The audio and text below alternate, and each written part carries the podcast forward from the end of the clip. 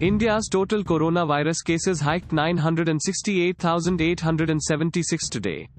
As a record 32,695 fresh coronavirus cases were recorded in the last 24 hours.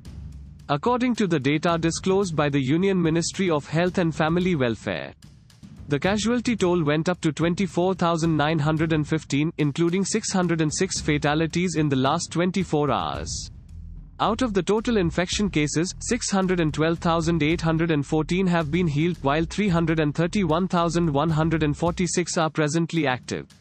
In the past 24 hours, 20,783 victims were declared cured, taking India's recovery rate to 63.25%. Thanks for listening to the latest news Suno.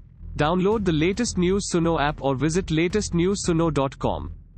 Subscribe to our podcast on Spotify iTunes और Google podcast अब news सुनो बस 60 second में।